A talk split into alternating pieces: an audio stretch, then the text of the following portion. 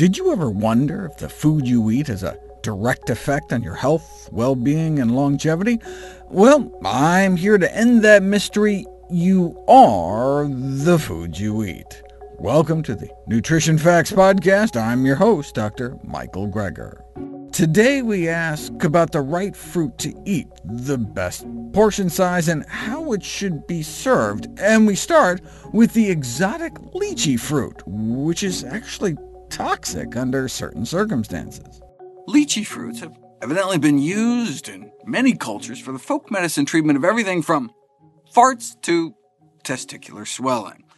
Yeah, but arsenic, mercury, and lead are also included in many traditional remedies, so how much is that really telling us? But lychees have been apparently shown to exhibit numerous health benefits. Yeah, but they cite studies like this. The protective effect of a lychee flower extract on cardiovascular health in a high-fat-fed hamster.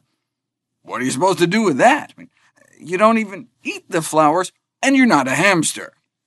Hard to argue with this, though. A flavor that's sweet, fragrant, and delicious, which is why I love them so much. But then I saw papers like this.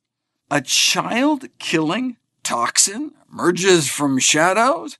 Scientists link mystery deaths to the consumption of lychees.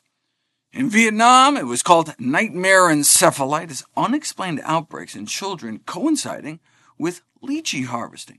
Children go to bed fine, but wake up the next morning seriously ill with brain function derangement and seizures, or don't wake up at all. Same thing in India, killing up to nearly two out of three kids affected in some places. And we're talking thousands of kids, becoming one of the most pressing public health emergencies in the country. It was evidently one of the three long-standing mystery diseases on Wikipedia, remaining a mystery for more than two decades. All clinical samples were negative for known brain viruses, so some investigators thought it was caused by some unknown virus. Others thought it might have been the pesticides used in the orchards. All we knew is it seemed to coincide with the lychee harvest. So maybe the fruit was attracting fruit bats, and then the mosquitoes were transferring some new virus from bats to people. Okay, but then why would toddlers be spared? Eh, mosquitoes bite infants, too. So maybe kids were swapping spit with the fruit bats, eating half-eaten fruits, or maybe it was just because it was summertime and they were all just getting heat stroke? Okay, then why wasn't the heat or pesticides affecting adults? One of the clues that finally helped investigators tease out the mystery was that the children consistently had low blood sugar, in some cases fatally low blood sugars. That kind of sounds like Jamaican vomiting sickness. Perfectly well when they went to bed, but by the next morning sick, then unconscious, and then both dead within forty-eight hours, all thanks to eating unripe ackee fruit, which contains a toxin known as hypoglycin that prevents your liver from churning out blood sugar all night long to keep your brain alive while you sleep. And ackee is a member of the soapberry family, just like lychees. Aha! Ah, but Muzaffarfer is a leading lychee producer, and experts at the National Lychee Center claimed they completely refuted the lychee link, but independent researchers found it. Lychee fruit contains methylene cyclopropylglycine, a k a the exact same hypoglycin toxin. So, in the setting of malnourished children who already start out with depleted energy stores in their livers due to going to bed hungry and general malnutrition, low blood sugar sets in, and due to the excessive lychee consumption, the production of new energy is blocked, and the trouble starts. It's a social tragedy that children are dying in the twenty-first century due to low blood sugar, which could be easily corrected. And just as tragic that hungry children are forced to binge on lychees falling on the ground to get a meal. It's like something out of Grapes of Wrath. The happy ending, though, is that rather than just focusing on better treatments, public health workers sought instead to treat the cause by educating folks that no child should go to bed at night without eating a cooked meal, and for parents to restrict children eating lychees in the evening to none or very few. And thankfully, by applying these recommendations, the disease incidence has been dramatically reduced. In hindsight, it appears China was already warning citizens about the dangers of lychees a decade earlier, but word had apparently just not gotten around. What are the implications in the West? In the U S, the F D A tried to protect people against poisoning with this toxin, which is not destroyed by heating, by mandating that canned aki fruits coming into the country test below a certain level. But there are no such regulations when it comes to importing lychees. Fortunately, they figured the high cost of these imported fruits and the likelihood that they would be eaten in small quantities by well-nourished consumers suggests there's you know, little reason for concern in the U S A. Small quantities? You don't know how I eat lychees. I used to sneak into movie theaters with big bags of them, pounds of them, because they were just so you know fun to peel and eat. How many is too many? In a series of a few hundred poisoning cases, people reported eating three hundred grams to a kilo. Um, each lychee is about ten grams, so that's thirty to one hundred fruit. Most of the cases weren't children, so we can probably safely say you know, thirty to one hundred lychees is too many at a time for kids. What about adults? In a self-experiment, a researcher just down some lychees and measured the hypoglycin levels in his blood and urine. Based on how much was in the fruit, how much he ended up peeing out, and the urine levels found in victims, one can roughly calculate that adults shouldn't eat more than two hundred fresh lychees at a time, or about ten cans worth. In our next story, we look at how dietary guidelines should stress fresh, frozen, and dried fruit rather than canned. Food cans used to be soldered with lead compounds, so much so that people living off of canned food may have died from lead poisoning. Thankfully, this is no longer a problem in the United States. Lead contamination was actually one of the first priorities of the F D A before it was even called the F D A back in nineteen oh six. It's great that newspapers now have online archives going back a century, so we can read about landmark historical events like F D A proposes lead-soldered cans be banned, way back yonder in nineteen ninety-three, going into effect nineteen ninety-five. Evidently, it was complicated, because lead solder was grandfathered in as a prior sanctioned substance. Now that the lead is gone, though, are canned foods healthy? It primarily depends on what's in the can. If it's Spam Dandy, I'd probably pass.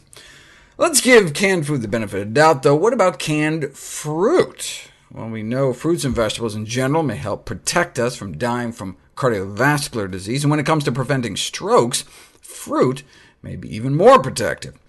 But whether food processing affects this association was unknown. Uh, this study found that unprocessed produce, mostly apples and oranges, appeared superior to processed produce, uh, but that was mainly orange and apple juice. I mean, no surprise whole fruit is better than fruit juice. What about whole fruit just in a can? Dietary guidelines encourage all fruit, fresh, frozen, and canned, but few studies have examined the health benefits of canned fruit until now. Canned fruit did not seem able to enable people to live longer. Uh, in fact, moving from fresh or dried fruit to canned fruit might even shorten one's life. So maybe dietary guidelines should stress fresh, frozen, and dried rather than canned. Why the difference? There's no more lead, but there is that plastics chemical, B P A, that is used in the lining of most cans, which can leach into the food and might counterbalance some of the fruit benefits. Recently, blood levels of this chemical was associated with thickening of the lining of the arteries going up to the brains of young adults, for example. Canned fruit is often packed in syrup as well, with all that added sugar, and the canning process might diminish some nutrients, potentially wiping out twenty to forty percent of the phenolic phytonutrients and about half of the vitamin C. You know, maybe one of the reasons citrus appears particularly protective against stroke is the vitamin C. It appears the more vitamin C in our diet, the lower our risk of stroke, and the more vitamin C in our bloodstream, the lower our risk of stroke. But how did the vitamin C get in our bloodstream? These people must have been eating a lot of healthy foods, like citrus, tropical fruits, broccoli, bell peppers. Therefore, the observed effect of vitamin C on stroke reduction may simply be a proxy for specific healthy foods that lower stroke risk. How could we tell? Well, we could just give people vitamin C pills instead and see if they work, and they don't.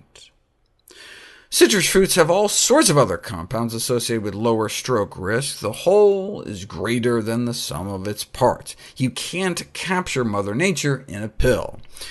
It's like the apocryphal beta-carotene story. Dozens of studies show that people who ate more beta-carotene-rich foods, like greens and sweet potatoes, and therefore had more beta-carotene circulating in their system, had lower cancer risk. But how much money can we make selling carrots? So they tried giving people beta-carotene pills, and not only did they not work, they may have even caused more cancer. So I assumed this National Cancer Institute researcher would conclude the obvious: produce, not pills. But no, maybe we should have tried lower-dose pills, or maybe alpha-carotene pills, or pills with other phytochemicals, or multiple combinations. After all, it's likely that neither the public nor the scientific community will be satisfied with recommendations concerned solely with mere foods. Finally, today we ask, does the threshold for toxicity of fructose apply to fruit, or just to added industrial sugars such as sucrose and high-fructose corn syrup? Previously, I explored how adding blueberries to our meals can actually blunt the detrimental effects of high glycemic foods. But how many berries? The purpose of this study was to determine the minimum level of blueberry consumption at which a consumer may realistically expect to receive an antioxidant benefit after eating blueberries with a sugary breakfast cereal. If we eat a bowl of cornflakes with no berries, within two hours so many free radicals are created it puts us into oxidative debt. The antioxidant power of our bloodstream drops below where we started from before breakfast as the antioxidants in our body get used up. And a quarter cup of blueberries didn't seem to help much, but a half cup of blueberries did. What about fruit for diabetics? Most guidelines recommend eating a diet with a high intake of fiber-rich food, including fruit, because they're so healthy. Antioxidants, anti-inflammatory, improve arterial function, and reduce cancer risk. However, some health professionals have concerns about the sugar content of fruit, and therefore recommend restricting the fruit intake. OK, let's put it to the test. Diabetics were randomized into two groups, one told to eat at least two pieces of fruit a day, and the other told at most two fruits a day. The reduced fruit group reduced their fruit, but had no effect Uh, on the control of their diabetes or weight, and so the intake of fruit should not be restricted in patients with type two diabetes. An emerging literature has shown that low-dose fructose may actually benefit blood sugar control, so having a piece of fruit with each meal would be expected to lower, not raise, the blood sugar response. The threshold for toxicity of fructose may be around fifty grams. The problem is that's the current average adult fructose consumption, thanks to industrial sugars like table sugar and high-fructose corn syrup. So the levels of half of all adults are likely above the threshold for fructose toxicity, and uh, adolescents currently average seventy-five. Now, is that the limit for added sugars or for all fructose?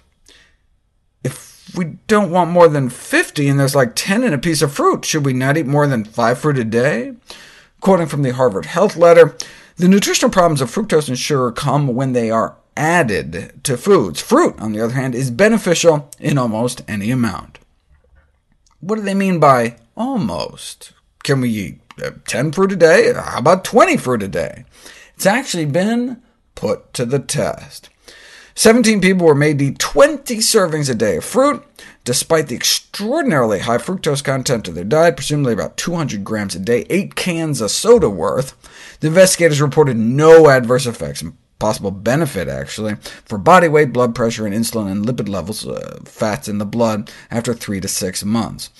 More recently, Jenkins and colleagues put people on about a twenty servings of fruit a day diet for a few weeks, and no adverse effects on weight or blood pressure or triglycerides, and an astounding thirty-eight point drop in L D L cholesterol. There was one side effect, though. Given the forty-four servings of vegetables they had on top of all that fruit, they recorded the largest bowel movements apparently ever documented in a dietary intervention. We would love it if you could share with us your stories about reinventing your health through evidence-based nutrition. Go to nutrition facts dot org slash testimonials. We may share it on our social media to help inspire others.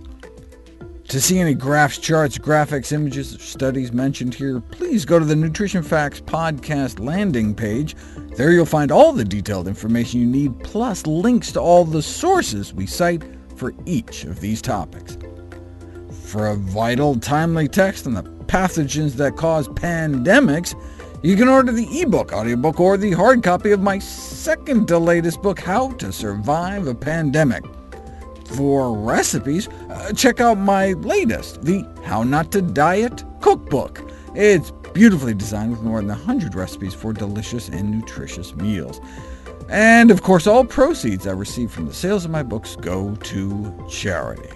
nutrition facts dot org is a nonprofit, science-based public service where you can sign up for free daily updates on the latest in nutrition research via bite-sized videos and articles. Everything on the website is free. There's no ads, no corporate sponsorship. It's strictly non-commercial. I'm not selling anything. I just put it up as a public service, as a labor of love, as a tribute to my grandmother, whose own life was saved with evidence-based nutrition.